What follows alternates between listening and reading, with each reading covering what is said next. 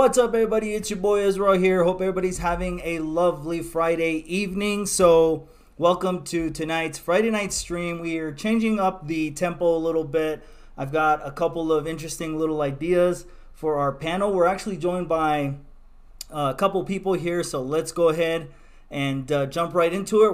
We have three interesting topics to discuss, and then what we're gonna do is switch over to Twitch to do kind of a post show. So big talk, little talk. You can get over on Twitch. Let's get to our panel here.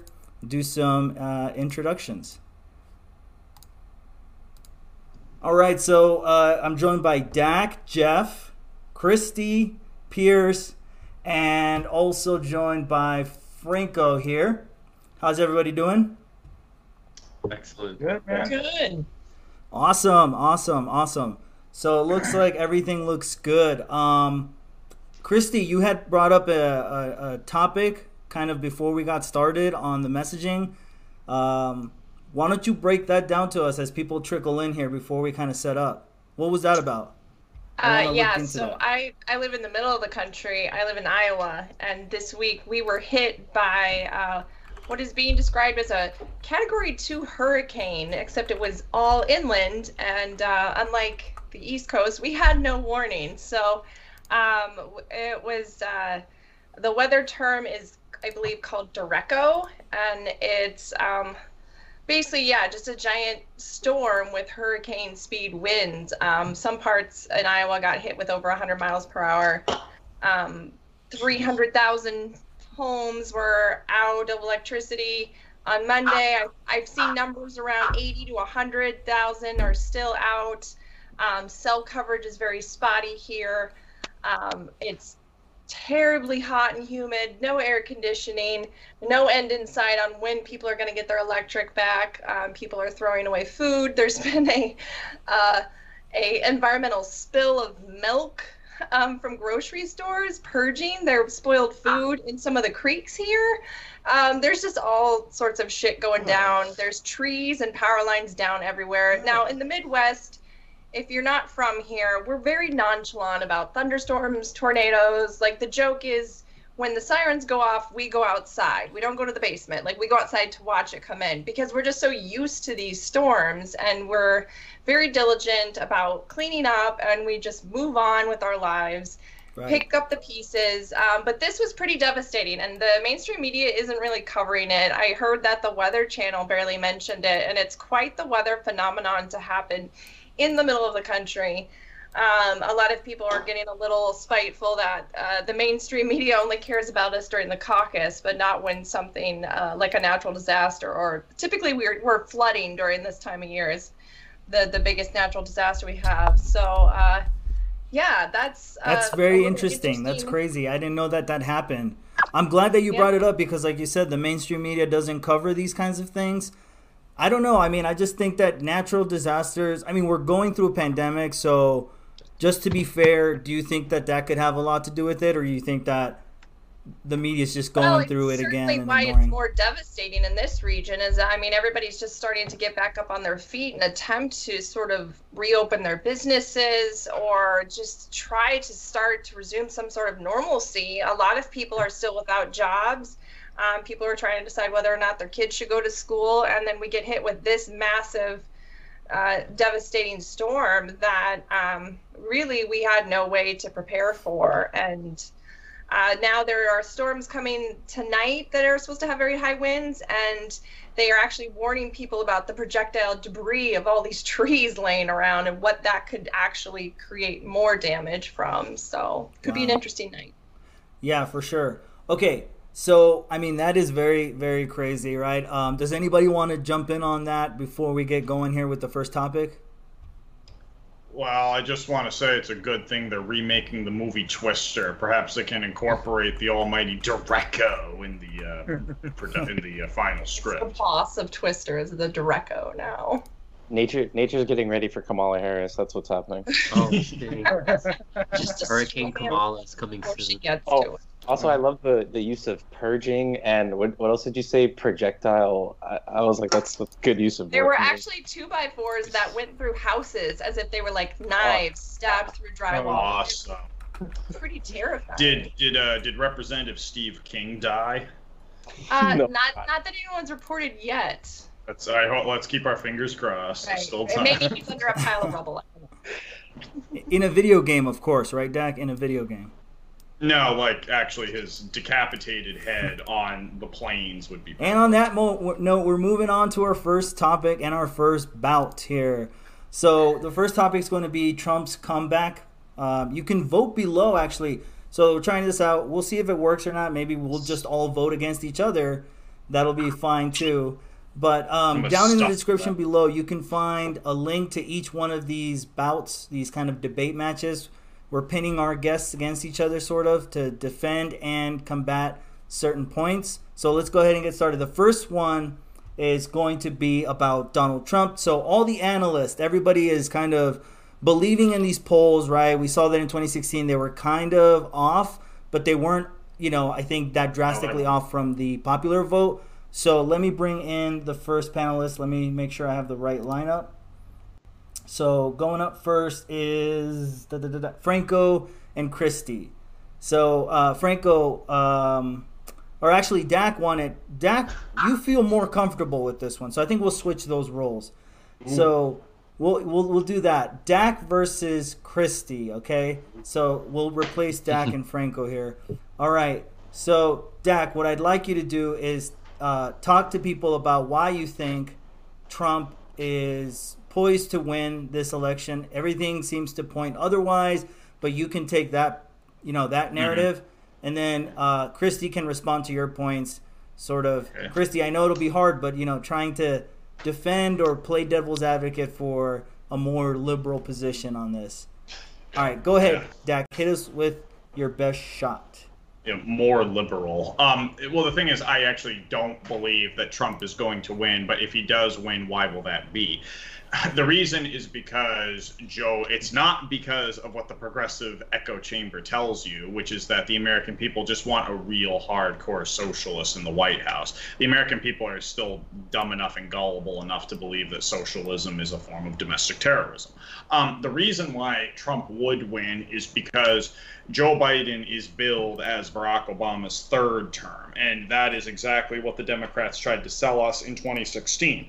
The problem is that there wasn't this glorious experience of the Obama era to which people can make homage. The Obama era was extremely disappointing to anybody who's being honest, and it was devastating to a lot of people whose voices are not being heard. So if Donald Trump wins, it's because what Joe Biden is selling. Joe Biden is this atavistic figure in a time when people are desperate for something innovative and novel. And so that will be Joe Biden's greatest hindrance. But again, I am starting to believe that Joe Biden will win this election. I don't believe it's going to be in a landslide, but I think Trump is a lot more vulnerable than progressives want to believe.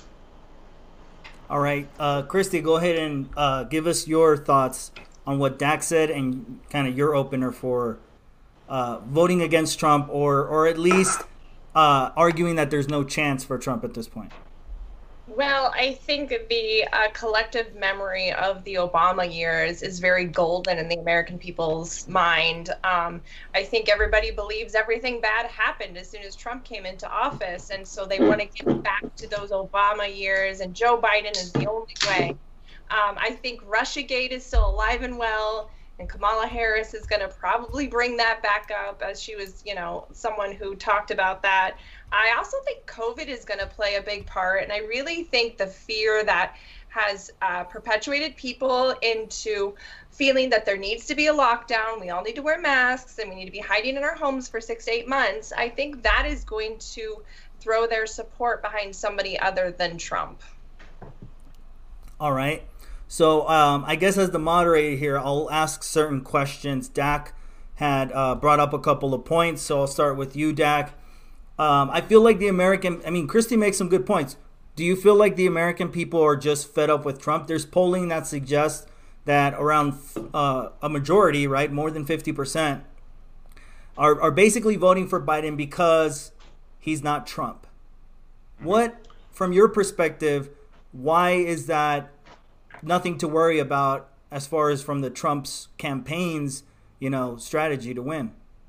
Well, it is something they need to worry about, because the independents, who are nothing but the most intellectually lazy among us, the independents are going to look at this and say, we really don't need another 4 years of this being Donald Trump's malignant incompetence. But the reason why people would prefer to allow Trump to handle the reins is for the same reason that they preferred to allow Bush to maintain control of the reins in 2004, is that there is this real profound timidity among the American people that prevents them from trying something new. Once they've settled on a certain direction for a task, they have to pursue that even to its apocalyptic end. And so in the case of Donald Trump, they might say that refusing to stay the course could bring about an even more lethal form of destruction. That's completely idiotic, of course. But then again, we're talking about the American people. We're talking about Trump voters. We're not exactly talking about a sophisticated, nuanced culture of reasonable human beings. So don't ever underestimate the stupidity of the American people. And it could also be a biological thing. It could be that perhaps Americans recognize that they are bringing about the demise of the human race through their lethal narcissism. And so the biological instinct is to accelerate that and to bring us towards our destruction and to end the species once and for all. Right. But is that what people are doing by voting? I mean, is that what they're, yes. What are they signaling? Absolutely. They're signaling that they still believe in the system, which is the strongest evidence I can find that the species needs to be replaced. I mean, picture if the human race died off and a species of intelligent sharks. We're a bit far off from the point. No, we're not. A species of intelligent sharks took over. Maybe that's Mother Nature's intention, and maybe that's why Mother Nature will guide us to vote for Trump in November.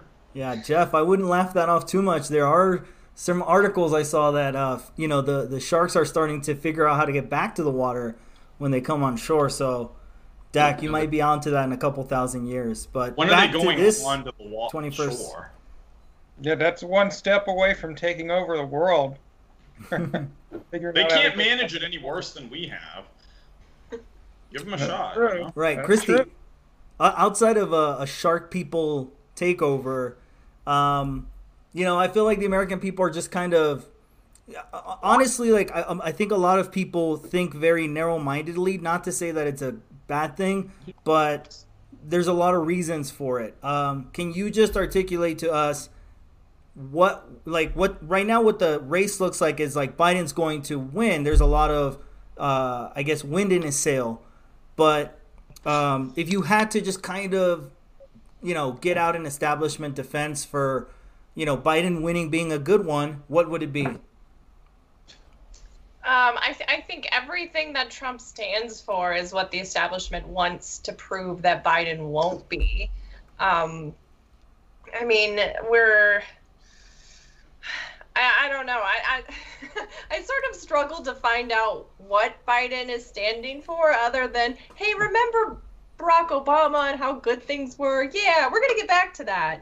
So I struggle on this one to really point out what is going to be so great about Biden. But let's take an example of Pierce might be able to help me on this one. Yeah, because I actually agreed with something that Christy said prior, or I think that you were alluding to, where the American people, at least a certain, you know, section of the American people, they might feel like we live in such tumultuous times that I think like the button that feels like the change button is Biden, where it's like if you're voting for Trump, you want things to continue. Like psychologically speaking, I'm not saying like people that have thought about policy and all these things. Like I think that if people feel that the times they live in are tumultuous enough, they might just pull the trigger on Biden. Like I agree with Dak. I think that it is not out of the realm of possibility. In fact, it might be likely that Biden wins. A last thing that I wanted to say without the hyperbole that Dak put on, because I thought like, I mean, it's a funny spin, but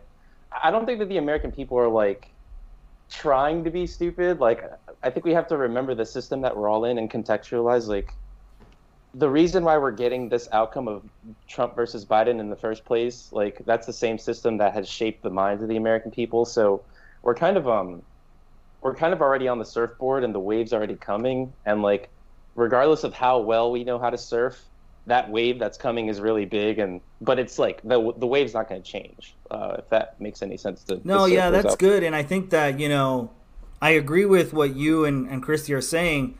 The problem is, I think that a lot of people are just taking into account specifically Trump's record thus far in his administration and Biden, and I guess what they remember of Biden, right? That seems to be kind of the logical mindset that your average American is walking in to the voting booth with. The concept of what this process and the system and, you know, all of these corruptive, they are, I think they're aware of it. So I think that speaks to what you were saying, Pierce, that they're not just stupid. I mean, we're, you know, it's very dismissive to say that of the American people when they're the number one country and all kinds of sorts of things, innovation. Like so it's kind of dismissive. I'll let you respond to that. But Christy, did you have any other point before I'll give Dak the last word on this kind of back and forth? I mean, Biden's record and his historic actions in office are really, I mean, this is probably the best time for him to run because people's hatred for Trump is so encompassing. Like his record, he really almost doesn't even have to defend, at least not thus far, because people are willing to excuse that he helped put the Patriot Act together. You know, people are willing to excuse his running mate's prosecution record just because as long as it's anybody but Trump. Yeah. And so really it's the perfect time to put somebody like dopey Joe Biden up there because everybody's just excusing away his moral failings through his political career. Right. So before I give it over to Dak, let me ask you one more question, Christy. So do you think that Biden, he's kind of riding this anti-Trump wave then? Is that, would that be a fair simplification? Yes. And like you said, I mean, it's kind of amazing that it's all coincidentally stacking up, right? The COVID, this depression on you know, this looming depression. But Dak, go ahead. What do you think? What's your final word against what we've been saying for Biden? Why is Trump going to make a comeback? But put it into the context of Trump, what he's going to do. I don't think Trump is going to make a comeback. You forced me to play this role that I didn't want to play. Listen, this is what I want to say. Christie was saying that the American people are going to look past Joe Biden being involved in the Patriot Act. The American people don't know that Biden was involved in the Patriot Act. The American people don't know what the Patriot Act is. They don't know about Kamala Harris's record. They don't know who Kamala Harris is. They don't know if Tulsi Gabbard is. The average person doesn't know if Tulsi Gabbard is a male or a female or a fictional character. The American people are so incredibly stupid, it's not even funny. And so, of course, they could vote for Joe Biden. Don't put anything past them. They already voted for Trump. Right, so you just seem to have lost all hope in the system, right? I never had any hope in it. Well, as a how many times do I have to come on your show before you start to get it? Like where I come from with this? I just don't know like where the mystery is here. Well, there's no mystery for sure. I mean, you know, just based off the t-shirt you're wearing, it's definitely like a retro synthy, you know, but that comes out of the cartoon culture of America, this imperialistic, you know, colonizing culture you're part of that you're taking away from artistically to represent your narratives against this system, which cultivated your childhood and everything that kind of embodies who Dak or whoever whoever is. But I don't want to get dragged into a rabbit hole too far deep into it. It's very interesting, but we should definitely move on. Let Franco and Jeff talk. Yeah, actually, that's our next bout. So, I mean, I don't know how much we got accomplished on that Trump comeback. I guess Trump's... No, we accomplished a lot. Oh, definitely. But I guess.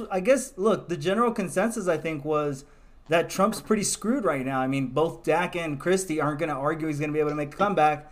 So, if anything, that could be the takeaway from there. It seems that way anyways. All right. So Pierce and Jeff, are you guys all ready to go for this next topic. We're talking about the schools opening and closing. Actually, Pierce, Franco had mentioned that he might want to take a position on this. What do you think, Franco?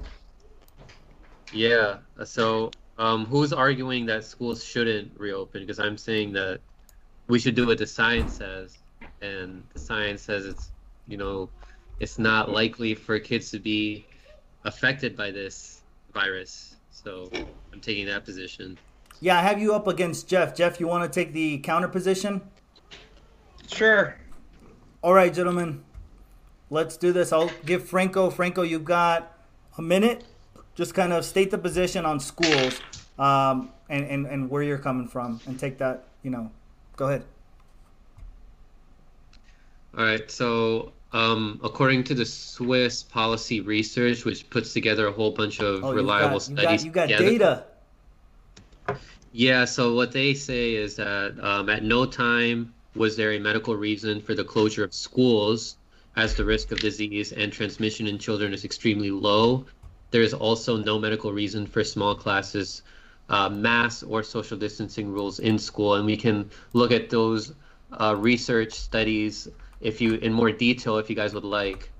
And in addition, a British study found that up to 60% of children and adolescents and about 6% of adults already have cross-reactive antibodies against the new coronavirus, which were created by contact with previous coronaviruses. So there's been other coronaviruses in the past that we've gained antibodies against to make us resistant against this current one. So this is probably another important aspect in explaining the very low rate of disease in children and adolescents.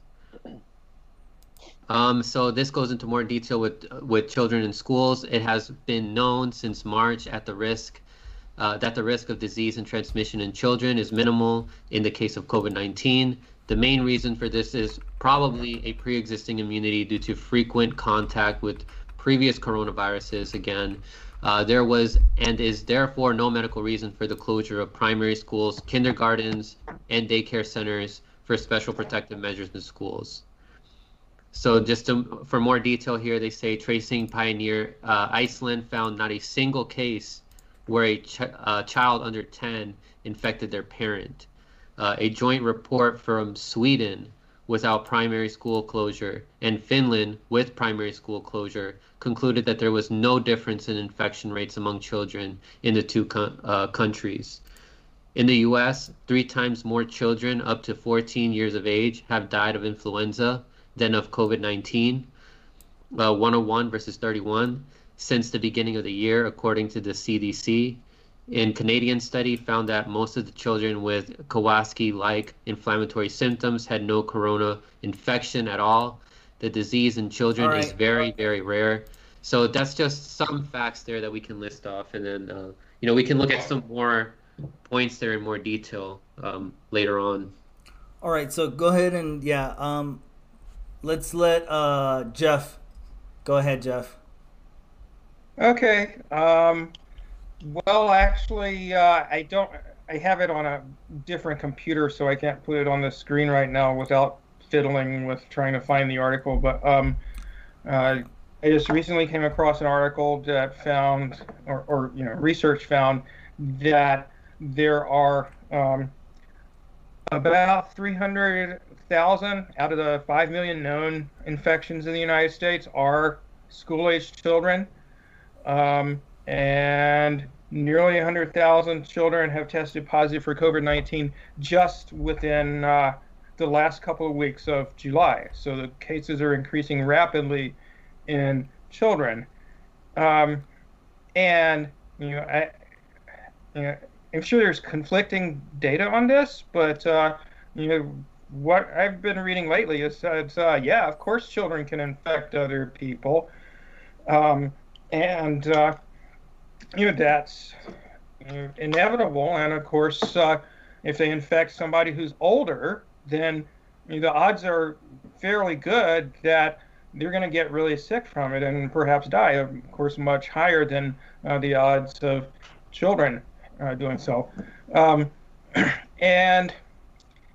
think that we don't want to see schools closed. Obviously, in addition to kids losing out on their education, because educators haven't really, at that level anyway, figured out how to make online education work very well, and perhaps it can't work very well for younger kids anyway.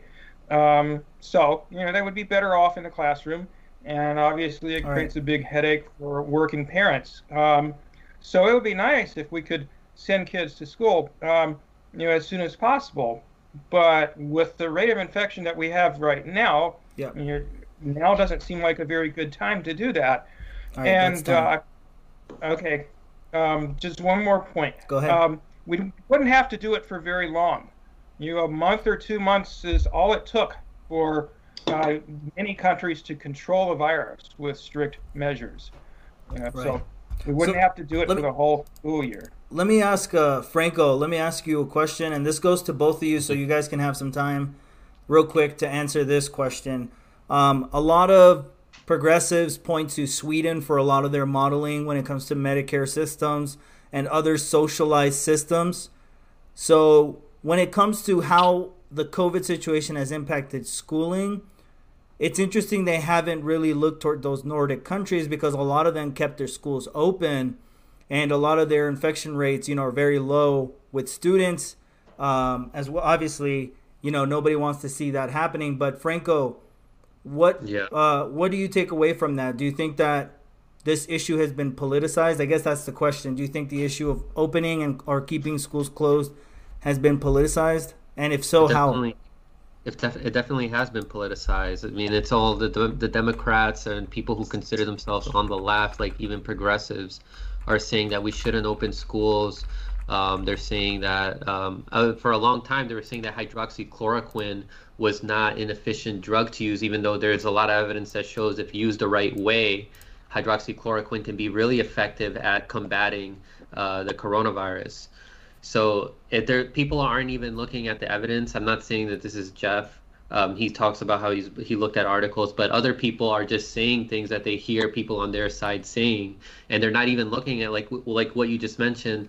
I don't think they're looking at the Swedish studies or these other Nordic studies and how they've been handling this, because it doesn't serve their confirmation bias. Go ahead, Jeff, respond. If you have a response for that. Well, just to respond to what you said, Israel, I think that's, if I remember correctly, Sweden was the only Nordic country where they kept the schools open. Have you guys heard any differently? That's what I heard. I'm pretty sure. I want to say Norway. A couple other places have kept their schools open. I believe maybe South Korea, but I can't say with certainty. Sweden did not, and Finland did keep their schools closed. But like what I mentioned in the Swiss policy research, they found no significant difference in infection rates among children in those two countries.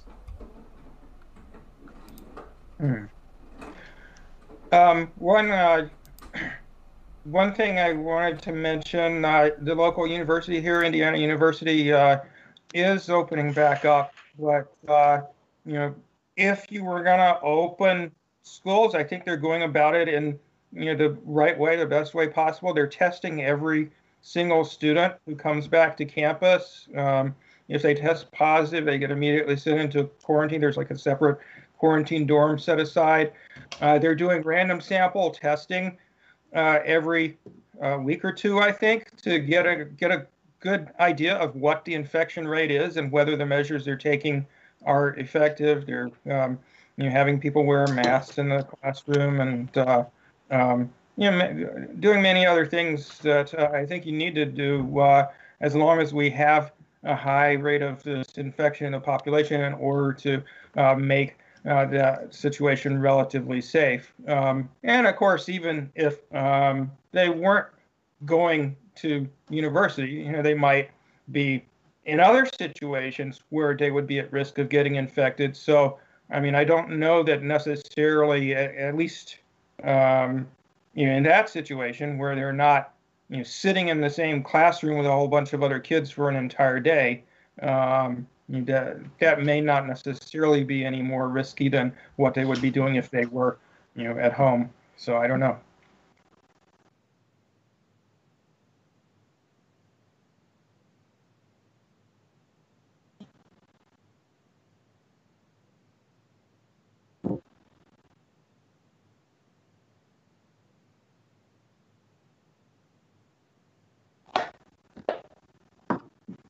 Well, are you asking one of us? Or? Yeah, sorry, my mic was muted. Thus happens when you're live, technical difficulties. But I was asking Franco that with the Black Lives Matter protest, this is an issue, right, where this hypocrisy thing comes into play, where we can have mass gatherings, but we can't have school. Isn't this just handing over on a silver platter, Franco? These markets, education, and these important, vital social infrastructure industries to private sector, saying, "Hey, we'll teach your kids." E-learning is a big, predatory kind of industry. What do you make of that, Pierce? I'm gonna throw you in here. I'm just gonna let Franco respond to that question, and then I'll let you speak, and then Jeff, you can have the last word. So. Obviously, a lot of people that are in these Black Lives Matter protests are on the left. I think that they think they're just willing to say, like, F it, we're going to go out there and protest because this is a much more important cause, that they're willing to ignore their other biases about the virus and about how we need to be social distancing and all that. But I think that they're making excuses when they go out there saying that we're going to social distance while we're out there. But at the same time, if you look at the research, you're less likely to get the virus while you're outside than while you're inside. And then there's also, like, in the U.S., it's the summer right now. The virus doesn't do well in hot weather. But I don't think a lot of these people out there protesting are looking at that. But it's just stuff that I'm pointing out here, that they're not seeing. So there might be some biases there that makes them want to, like, not even, like, think too much about the dangers of the virus while they're out there protesting. All right, Pierce, go ahead and make your statement. Yeah, Israel, I thought you brought up an interesting point about the hypocrisy of that. You can go and protest in mass gatherings where a lot of these people, I mean, some will wear masks, some won't, but some are also kind of worried about police brutality towards protesters. So that was a thing that I think we were hearing more about before instead of now, although there are still, I guess, protests occurring where people think the police are the ones being aggressive towards the protesters as opposed to the opposite. The reason for the protests, though, are because these protesters, the American people, even the ones that lash out violently and commit crimes, they feel that their nation sucks and doesn't care about them. We could have all just locked down. Like, remember when we did that, like, half-ass lockdown about 3 and a half months ago? Yeah. That would have been a good time to lock everyone down and give everyone, like, a decent UBI for maybe 3 months straight. And, what's the way of putting this? Like, would you actually need a school if you are good with your kids and, like, you guys don't have to go out, so you can just take care of them, but the economic side is taken care of? You see what I'm trying to say? Like, yeah, but like, that puts the American people in a vulnerable position where they're reliant on a government that's basically a duopoly that is strife with partisanship and gets nowhere. I mean, they're going on vacation during a pandemic. So this is, I think, the frustration socialists haven't addressed when confronting this. But yeah, just my points real quick, and then Jeff can have the last word on schools. Yeah, I'll try to be quick. What's the way of putting this? I'm seeing with, like, our hesitance to open schools, kind of like, I feel like we're dealing with the problem on the back end. Like, what I was trying to bring up with the fact that we didn't do a sufficient lockdown and give people UBI, and the reason that people are protesting is because they feel like their nation doesn't care about them. I feel like we're solving problems, like, on the back end is basically what I'm trying to say, but it kind of speaks to what America is. Dak was talking about the obesity rate. If we're actually worried about Americans' health, we should worry about, like, about them when they're kids. And you know, going outside is healthy for kids' growth. It's healthy to get sun. And you have a country where a third of Americans are obese or pre-diabetic, and we're not even focusing on the immunity factors of adults. We're not telling them to get sun, supplement vitamin D. We're not telling everyone to stop eating sugar. So, like, you have to actually wonder if America actually cares about Americans' health when both at a young age, but also in adulthood, we don't actually seem to really care about the livelihood of the human form. We don't take care of them with UBI. We educate them more, indoctrinate them, and, you know, we're getting the results that we deserve, I should say. The American people individually don't deserve this, but we're reaping what we've sown as a nation. I just want to piggyback off of what Pierce said, and that the things that make us healthy are interacting with each other and taking in bacteria from other people and being exposed to viruses and colds and flus and building up our immune system. And yes, if we continue to overly use hand sanitizer and sanitize our environment and keep our children in sterile, I mean sterile environments as children, it will weaken their immune systems and ultimately weaken them as they become adults, the longer they are like that. So we are, you know, we have no idea what the long-term possibilities are for doing this to our children and masking them up, masking their teachers, putting them in plexiglass cubes in order to go to school. Yeah, that's a sensitive age for them to develop their microbiome. Yes. And like there's studies that show how like not being exposed to certain parasites and certain other germs at an early age makes you more susceptible to allergies. And there's this one doctor in like South Africa where he like... All right, let's give Jeff the last word, but go ahead, finish your thought. Yeah, like he gives people like an injection or like a shot of like parasites and stuff. So and then people after they took that, it caused their allergies to go away. Like people who have like so many allergies. I think Franco's gonna have to drop that in the chat, man. That's very interesting. Jeff, go ahead and give us your last word. If you want to chime in on what everybody said, go ahead. But I did want to ask you from that position that you're kind of taking, when would it be okay for kids to go back to school and teachers? Because this virus seems like we're gonna have to live with it. Well, it depends on how we do. Like Pierce was saying, we had a pretty half-assed lockdown in late March and through early May. So we only got to daily new infection rate or known infection rate to about 20,000 per day, which is way higher than anybody else. It depends on what we do. Just to respond to what Christy and Franco were just saying, again, we're not talking about a long-term thing. We're not talking about a sterile environment for people's entire fucking childhood. We're talking about, at most a few months. Still, hopefully there will be some kind of vaccine that'll greatly reduce the rate of infections and the risk.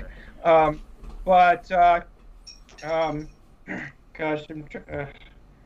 I was going to respond to something, piggyback off of something Pierce said, but I can't remember what. I've got a question, and it needs to be asked immediately. Israel, what is up with this gypsy that dances at the bottom of the screen? I'm looking at her right now. I don't know if she's one of Jeffrey Epstein's runaways. Or that's exactly it. That's exactly it. You hit it on the head. Seriously, what the fuck is she? Like, I mean, am I supposed to watch her or the live stream? Like, I mean, there's only so many. Well, don't get jealous now, okay? I don't know what. So many bottles. I don't know what she did to upset you. Let's put Dak. Wait, can I offer a solution? Let's put Dak. Hey, in the she's corner. A proletariat earning her living. Okay, she's earning her shekels. What is her name? Why can't we put kids outside and just make them dig holes and play with nature? I don't know. Do they have to be in a classroom learning about civics and fifth grade? Like, they're not going to remember anything. Like, just, I don't know. No, school is a fucking joke.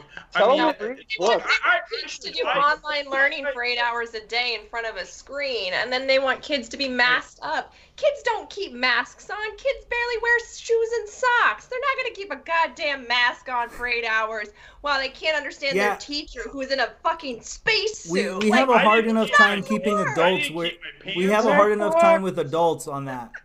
How come I wasn't asked for my opinion on school?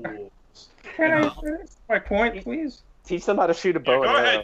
Go ahead, Jeff. Shoot a bow and arrow. Okay. Well, A couple of last things. Kali and I are in the process of doing some research on just the nature of different cultures around the world and how societies have reacted to the coronavirus. And basically what we're finding is that, for example, the United States is like a hyper-individualistic culture. Everybody for themselves. There's not really close-knit communities. There's a sense of group solidarity versus, say, Japan or some of those countries, very collectivistic, very group-oriented. People, have a motivation to take care of each other. And so they have taken a lot more seriously doing the measures that need to be taken. And, we found a very strong relationship between data on this cultural variable, collectivism versus individualism, and rates of infection. So, hopefully we can publish that soon. And the other point I wanted to make is that I just wanted to reiterate what I believe it was Franco said a little while ago, that the protests don't seem, from the research that's been done, to have put people very much at risk, principally because they were outside. I think the data I've seen are that there's like a 20 times lower probability of getting infected outside versus inside. So anyway. Yeah. All right, so very good points, I think, very valid points. I just tend to agree more myself personally with, schools should reopen. I know no matter when we reopen it, we're going to have cases, we're going to have kids spreading. I mean, kids, they're pretty dirty. They get germs all over themselves. That's going to happen regardless if we open it now in August or, a year from now. What I don't understand where they're coming from, but... All right, this next one, instead of doing it, me versus Dak, because the battle was me versus Dak on progressives reforming the Democratic Party. Is it working or is it not working? So, God. Can I lead a second? Wait a minute. What's all this groaning? What's going on? I don't want to talk about the Democratic Party. God. I know. No, it's fine. Look, I'm going to frame it in a very philosophical, I can't wait. Go right ahead, please. Sure, but I want to lead this segment instead of just reacting, No, Pierce, stop it. Israel, I want to hear your philosophical framing, please. Go right ahead. Let's do this. Yeah, go right ahead. All right, so... Yeah, we saw a lot of progressive wins, a lot of progressive victories with Cori Bush and some other people. Actually, hold on. I'm going to name this lady Rachel, and I'm going to get rid of her since it bothers Dak so much. No, I haven't been looking at her for a while. It's just like, is this a porno drive-in in 1975, or is this like... seriously, it's just like... Well, as a liberal who adheres to advertising 101... I have to, She allowed to speak. She gets no voice, all right? That's in her contract, this one, dancing. Okay. Her name should be Ghislaine, not Rachel. Comrade Rachel. Don't call her Rachel, because I have a Zionist friend named Rachel, and then that's going to interfere with my, Zion, okay. Anyway, Israel, what were you saying about the Democratic Party? Right. Okay, so, let me ask you this, Dak. Do you think, do you come from a moral position? Do you think that the world should basically be a better place? Let's start there. Yes, can't get much worse. So, yes, I think it should be a better place. All right, so any small measure that works towards that, are you for or against it? I'm for improvement. Okay. Now, let's fast forward. Do you think the Democratic Party is improvement? Yes or no? No. And the Republican Party? No. So what is your solution if not voting for Biden? I'm literally giving you the floor so you can hit us with dieties Here's what I think. Here's what I honestly think about the Republican and Democratic parties. Okay. I'm going to give you a little anecdote. Oh, God. Earlier this week, I had to go to the hospital, right? I had to get a testicular ultrasound. And what happened was this lady put this device up against my testicles for about 30 minutes and scanned my testicles to see if there was cancer in them, okay? This is a true story. All right. Those two testicles are the Republican and Democratic Party. Like, if there's cancer in one, it ain't going to be good news for the other, all right? So, basically, I don't want to get my balls chopped off, and that's what both parties are offering me, okay? So, I don't really have a whole lot of complimentary things to say about either one. So, if you're giving me this false dichotomy... No, I'm letting you set up the dichotomy. That's the thing. Right. So if you're giving me the choice between left testicular cancer or right testicular cancer, I would rather be cancer-free. So, like, if we could eliminate the cancers that are the Republican and Democratic parties, that would be a good start. Yeah, but it's interesting that you point that out because everything has a start to it.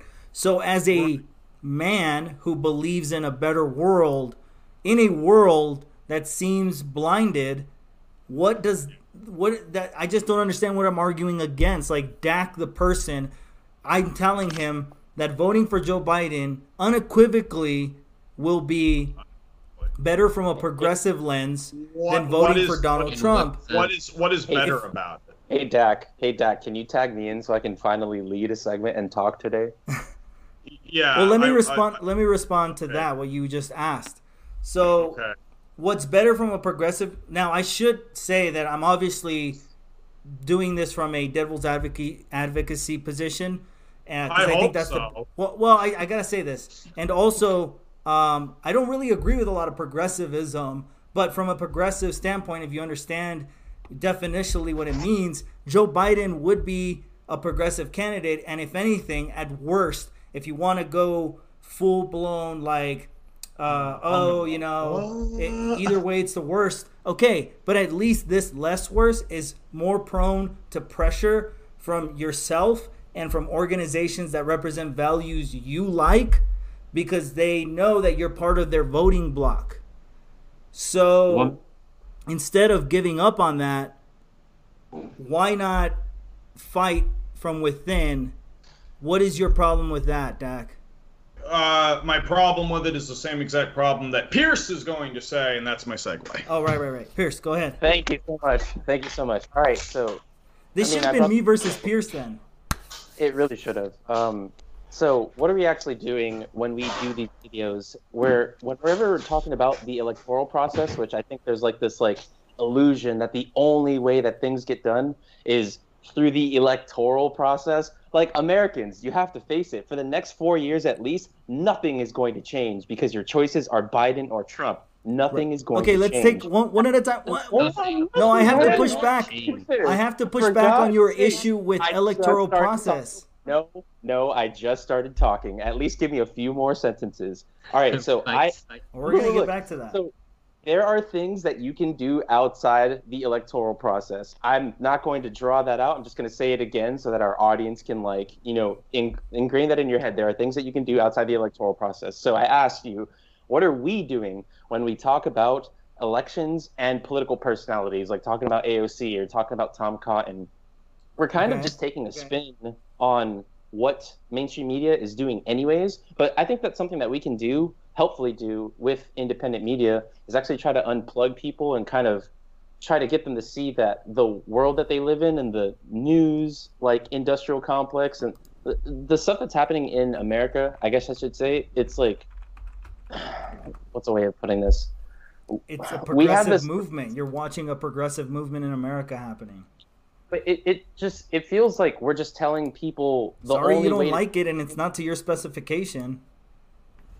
It's not about what I want in particular. I'm saying it's like we're telling Americans that the only way that they're going to get a better country is by voting, but then you give them this false choice, but you tell them that voting is the only important thing as it relates to change. So you see what I'm saying? It's like you're telling people that they have a choice, but the, you know, the electoral process itself is not the only avenue. So if you exactly come, you can, okay, let's take it. 3 points you made. You've made 3 points. I want to push back against. The last sentence. If you tell me this is the only thing that you can do for change, but you only give me two choices in that system, but both of those choices are the same, and then you kind of exclude all those other possibilities. No one's excluding them. They just suck.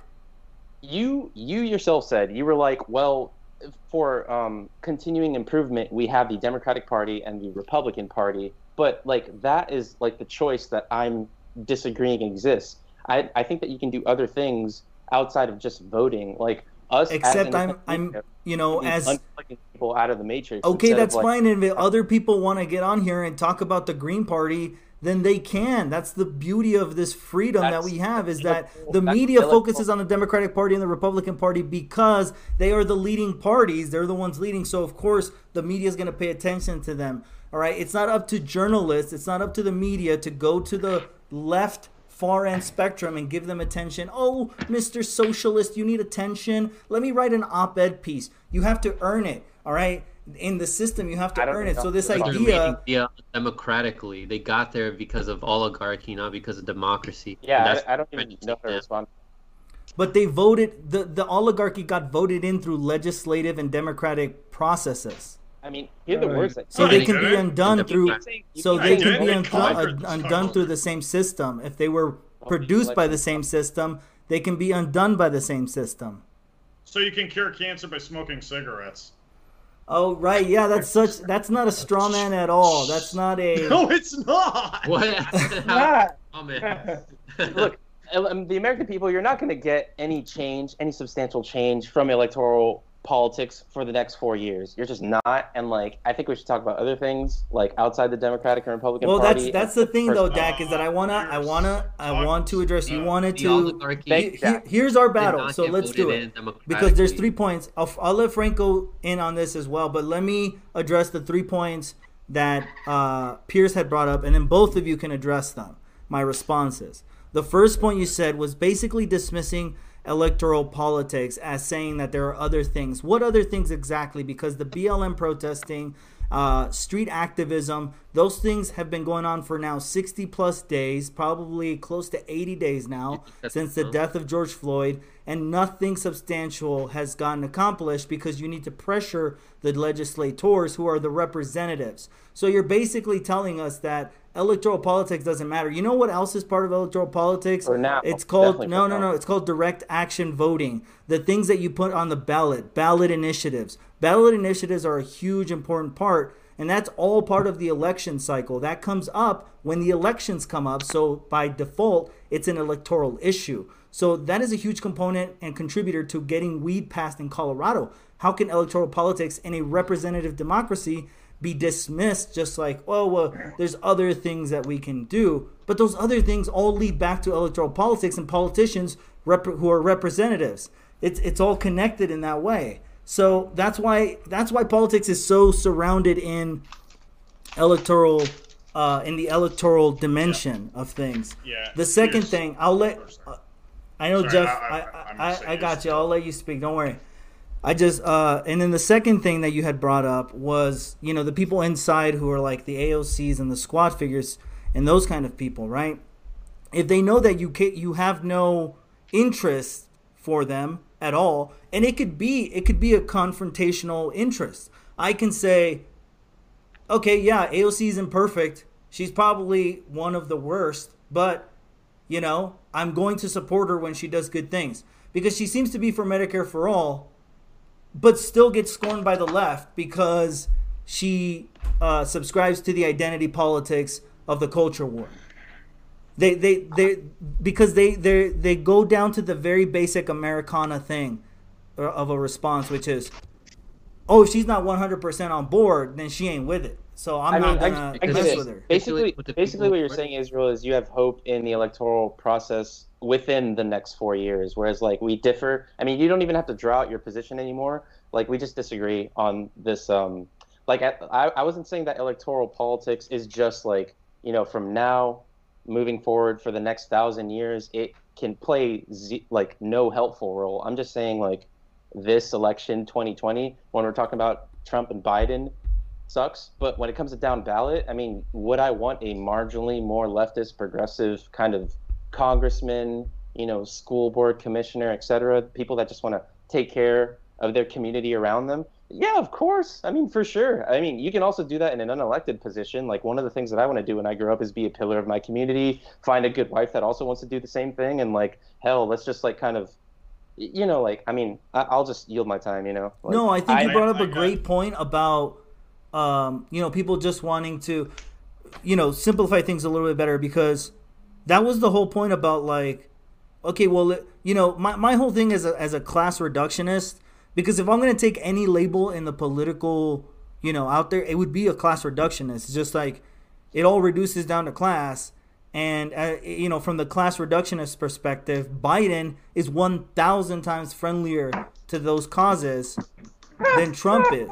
The only parts where Trump... Were you asking me a question or what? Like, what does reductionism mean? I never remember what that word...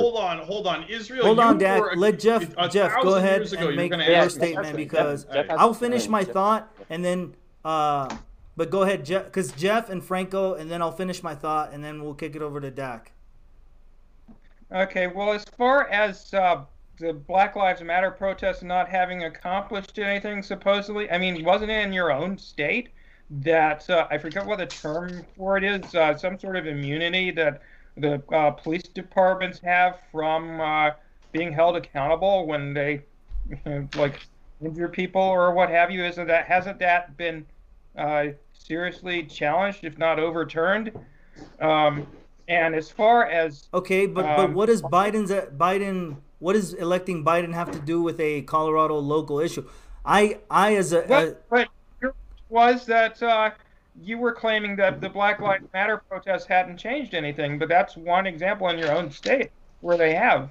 And the other point I wanted to make was just that, I mean, Biden's right, but it was throughout his career, acted on the side of the ruling class, not the working class. He put through a bill making it harder to declare bankruptcy and took student loan debt out of the picture as far as something that could be counted as part of that. I understand, Jeff. I want to respond to those 2 points you just made, because the first point, I would say that, look, whatever happens here in Colorado with the BLM protest, it happens legislatively.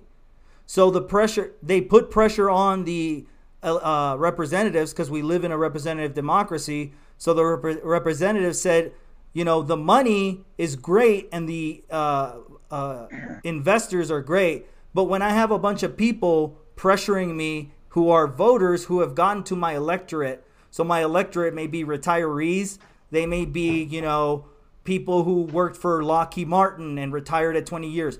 That is their constituents.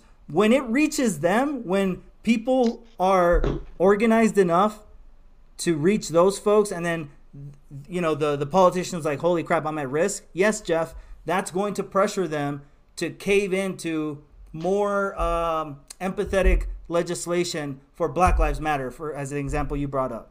But it's still representative politicians who have to pass that legislation, right? So electoral politics is important, and these progressive victories, you know, that we started talking about, they're important to show that what everybody's doing is working. We always focusing on all the bad things, but it all seems to be working. You just have to stop attacking your side, because you have to understand that Republicans see Nancy Pelosi as if she was Dak's sister, or, well, that's not right. As if she was Dak's mother, yeah, that'd be more. What the fuck are you smoking? Because Nancy Pelosi's just as left as Dak is to a Republican, you know, to somebody who wants to see more strictly conservative things happen. And that's fine, because that's the position they're defending. So they understand it as a duh, whereas you socialists and comrades and communists and whatever, all of those people see it as like, no, I have to hold to my moral values and principles and be against Nancy Pelosi because, you know, I'm more morally superior. It's like supremacy leftist, of morality. Just an anti-war leftist. Like, I'm doing what I can in this system, dude. What makes you think that Nancy Pelosi and Joe Biden are going to listen to progressives?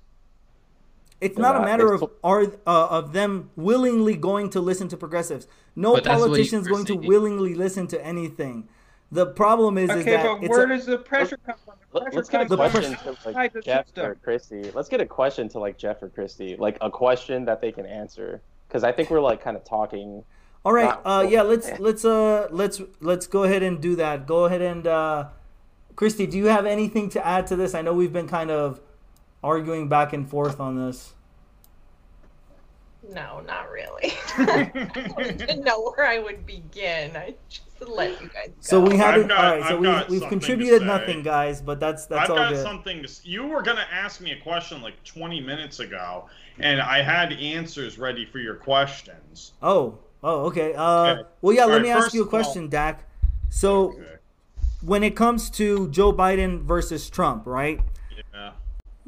With the people who would come in under a Biden administration, what would you tell them as far as their efforts and saying, look, I know that you're like an AOC type and you're trying to come in and win, and I've seen all of these AOC types and Bernie types and Yang types support Biden, so I would come in on that Biden train. If you vote for Biden, you're voting for me. I'm an advocate of Medicare for all. But the DAC, at the guard at the door would say what? Like, why would you not let her into your coalition, DAC? Let who? Who's the her? Someone like Jennifer, what's her name? Oh no, actually, I wanted to show this on the live stream. There's an old gentleman, I forget what his name is, but he's for Medicare for all. I'm just saying people who are up for re-election who would come in Bernie with Biden, Sanders, who are more progressive. Well, people who are going to vote progressive, I'd let them into my camp. Joe Biden, I would tell him to resign and let a person with principles take over. Now, earlier you were talking about how, first of all, I just want to point out that Comrade Rachel is still shaking what her mama gave her.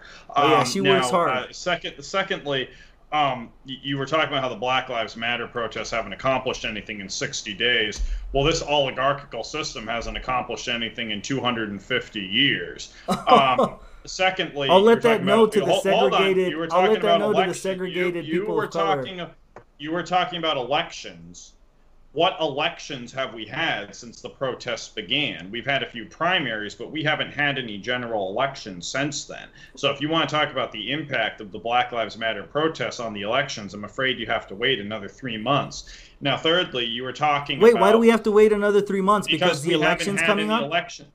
Yes, you're the one talking about how we haven't seen the Black Lives Matter protests have an impact on elections. We haven't had any general elections since they began. So agree that general elections are important to these kinds of movements? No, because of my last point I was going to make. You cited Colorado's legalization of weed as an example of the success of electoral politics.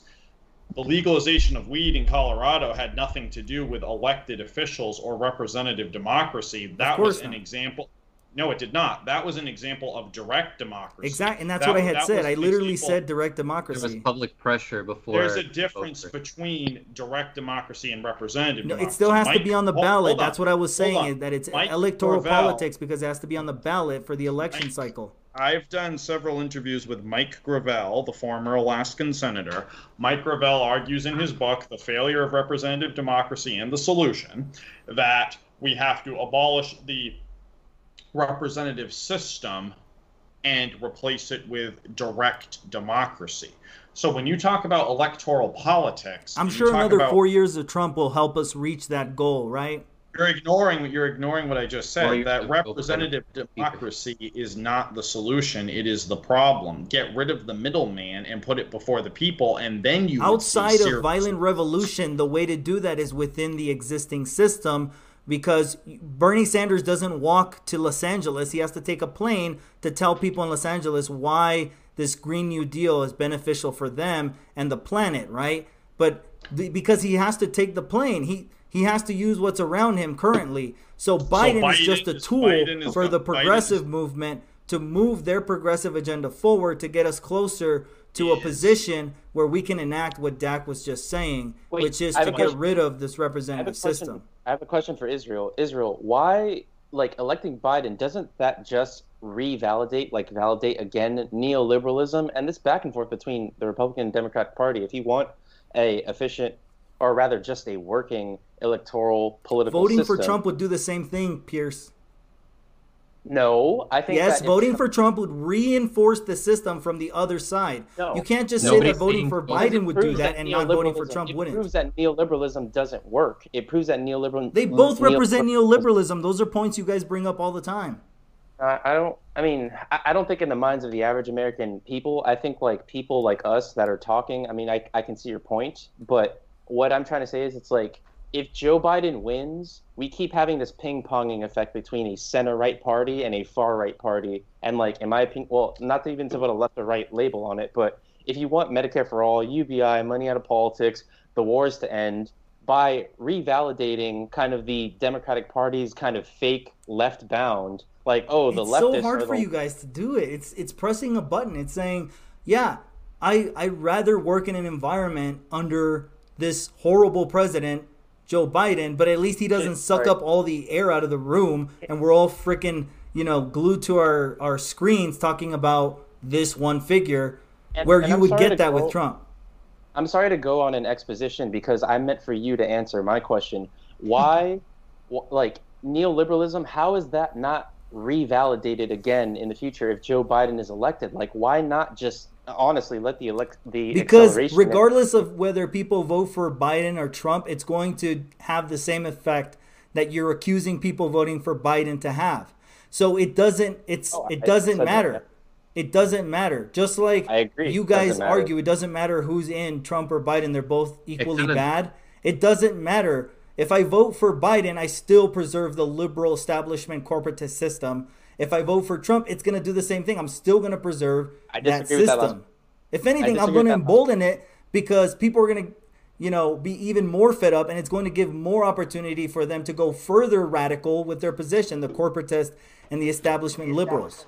I heavily disagree with that last position and the last thing that you mentioned. I think that if Trump wins 4 more years, the Democratic Party, this fake-ass left, it proves that they have to try to bring aboard some progressives, some leftists, or like you can't just decide to be the new Republican Party because the Republican Party decides to be like the far right party. Like if you have a country where it's like the new Republican Party, the old Democratic Party, and like the far right party, the old Republican Party. So Pierce, if you're that's not a sustainable like experiment, country, etc. Like look. If Trump is reelected again, that doesn't revalidate neoliberalism. Go ahead, Franco. If you keep voting for Democrats and rewarding them for their neoliberal policies, you're telling them it's okay, keep doing that. Whereas if you don't vote for them, you're forcing them to change their policy platform. Except so the abolitionists during our progressive policy. Let him finish. No, except the abolitionists during the Civil War, if they had thought like Franco, I mean, where would we be right now? They bet on the Republican Party because they said we're at least infiltrating the Republican Party or the Whig Party. Sorry, we're at least infiltrating the Whig Party with the Republicans. So we're going to align with the Republicans as abolitionists and help them as much as we can, even though sometimes they're super centrist and cringy. Go ahead, Jeff. I wanted to hear what Franco was going to say. Because I heard like 4 words from him. I thought you finished. Franco, if you have something else to say, go ahead, and then we'll turn it over to Jeff. I was just saying that if we don't allow the Democrats to win, like if we're not going to vote for them, we tell them, I'm not voting for you because you're not offering any progressive policies that I want. If you vote for them, then they're like, oh, I don't have to change anything. This idea is ridiculous. Hold on, let me finish. Whereas if you don't vote for them, then the next time they're like, all right, what do we have to do next time so that we can gain their vote? Obviously, they don't like that we're taking in corporate money. Franco. So we got to stop doing that. We got to start giving them the stuff that they're asking for, like Medicare for All, like increasing the minimum wage, like UBI. Otherwise, you know, they're not going to vote for us ever. We're going to keep losing to the Republicans. The strategy of doing the same thing that the Republicans are doing isn't working for us anymore. So we have to change our platform now. All right. So, exactly. Jeff, I'm going to let you speak. Don't worry. But I have to address what Franco was saying because it's ridiculous. I've looked into this, okay? Look, nobody's more like Chomsky. Nobody's more, actually Chomsky's canceled, so I can't even use him as an example. He's not canceled. Nobody's more lefty than me, other than who's the guy that what's his name? Marx. All right, the only person further left than me right now is Marx. Even from that perspective, what you guys are saying is ridiculous, because first of all, whenever you do this strategy, Franco, they go and hug the right. They hug that right line. They say, no, they're hugging, oh, they're hugging, we have to take away from the Republic. No. It's a simple math game, Franco. If my audience isn't on the left, then what I have to do is take away the audience on the right and pull from that audience, the ones that are shaky on the right, because they want nothing to do with me, and they're outright. They're hugging the right anyway. The Overton window keeps going further and further right, because they keep doing. Wait, is that why Cori Bush is winning? Is that why that guy in Florida won? Is that why all these like new squad members are popping up? That's because the idea of getting progressives in office is winning, and these corporate Democrats are getting out there. But in the end, we have to put them in check while they're in office. Otherwise, they're going to keep doing the things that Nancy Pelosi. Exactly, and if Biden gets elected, it's not like there's this magical spell that happens that prevents people from walking in the doors of their representatives to keep protesting and keep the pressure up. Jeff. Well, the example that you brought up about the abolitionists, actually, if you go back a few years, it actually makes Franco's point perfectly. Because in the 1840s, the abolitionists were like, fuck no, we're not going to vote for a slave owner. We don't care whether it's a Whig or a Democrat. So most of them didn't vote at all in either the 1840 or the 1844 election. Some of them voted for a third-party candidate, James Birney of the Liberty Party. I think he got like 0.5% in 1840. He got 2%, a little over 2% in 1844, and he spoiled, so to speak, New York, throwing the election to the quote-unquote greater evil anti-slavery candidate. Fast forward a few years, yes, the Republican Party was formed, and many abolitionists were willing to vote for Lincoln because willing to entertain abolishing slavery. Isn't that what Biden is doing with the Medicare for All? Isn't that what Biden is doing with all these other issues? Why did they have Kamala Harris at the beginning of the primary yelling out that she was the first one to run and sponsor the Bernie Sanders legislation initiative? I wrote into it. Pressure was working for Medicare for All. She was willing to give lip service because they started seeing votes. They started seeing votes rack up for the Democratic Party. Donors were telling her to. So what are we talking about on Twitch? Are we talking about Kamala or anything? Yes, let's wrap this up here and go over to Twitch. Christy, I wanted to ask you a question because I know I haven't asked you a question lately. What? So. Well, me and Comrade Rachel were just gonna go get drinks and let you guys, fist it out. All right, perfect. Maybe we can leave this off with you. Obviously, we're going back and forth on all of this, the liberals, the progressives, and everything like that. From a day-to-day standpoint for people, right? Don't you think that it's kind of counterintuitive to not back people who are actively trying to work towards solutions you support? Who are you referring to? Who do you mean? Progressives like Bush, the people we saw AOC. Elected, like Cori Bush, AOC, the Squad, Ilhan Omar, these folks. I don't think AOC is a legit progressive. I don't. She supports Medicare for All. She's trying to fight for those things. She's trying to step up into Nancy Pelosi's shoes or something of that sort. She's not actually fighting for those things because she's not actually out there fighting for them. She just uses them when they're convenient for her. They get her attention. They get her name in the media. She gets to cuddle up with Bernie on the campaign trail.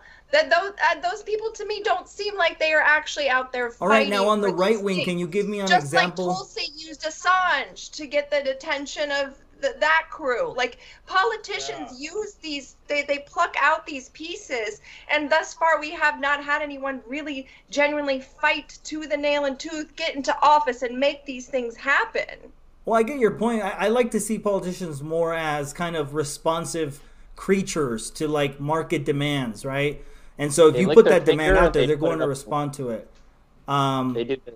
But I get your point. I mean, I see where you're coming from. I would just say that, you know, at the end of the day, I can hold these people's feet to the fire. I can do all of that. But at the end of the day, if you put up a Republican figure, you know, say somebody who's like AOC, you know, has all the features, says this, but really at the end of the day, they're just trying to do X, Y, and Z.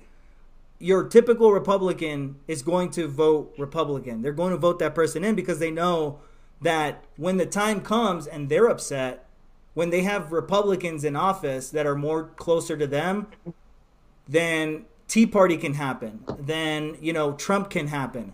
So they're very strategic in that. And I think they're underestimated, the Southerners, you know, these kind of people. They're smart. They know the game.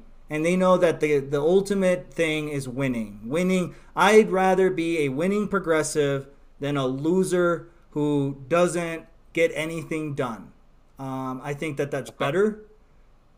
So how are we winning by voting for Trump or Biden? Hey, I'm happy with either Trump or Biden. It doesn't really affect me. I just think that for marginal communities, Biden would be a lot better than Trump. That seems to be the general perspective. Personally, Trump will be better for working issues if he sticks to his protectionism, his America first. But he's a weasel. He started in real estate. I don't trust anybody who started in real estate. Don't ever trust a real estate agent. Supporting Biden is not the leftist position. It is absolutely the leftist position. But how? You haven't explained to us. We're going to answer that on the Twitch stream. So stay tuned for that. I think Franco's down for that. Pierce is down for that. Jeff, are you down to stick around for 20 minutes or so? Dude, look how much alcohol left. All right, Dak, I don't know about you and Christy. What's going on there? If you guys want to join us, go ahead. Yeah, I'm gonna smoke some meth before we start. Yeah, we can do stuff on that on Twitch. Everclear, bro. Straight Everclear. Everlast, maybe. All right, here we go, folks. All right. Oh, Jesus. This is live on this Pierce. I don't want to watch you die on YouTube. Oh. Perfect. I didn't drink any of it. My mouth was like totally closed. That's a perfect way to end this stream. Go ahead and check us out over on Twitch. So we'll be over on Twitch to finish this stream. So go check that out. It's down in the description below. It'll be my first stream on Twitch. I'll be playing a little bit of maybe WWE 2006 wrestling. I think, what is it called? WWE Raw versus SmackDown versus Raw. So I'll be playing that. Peace.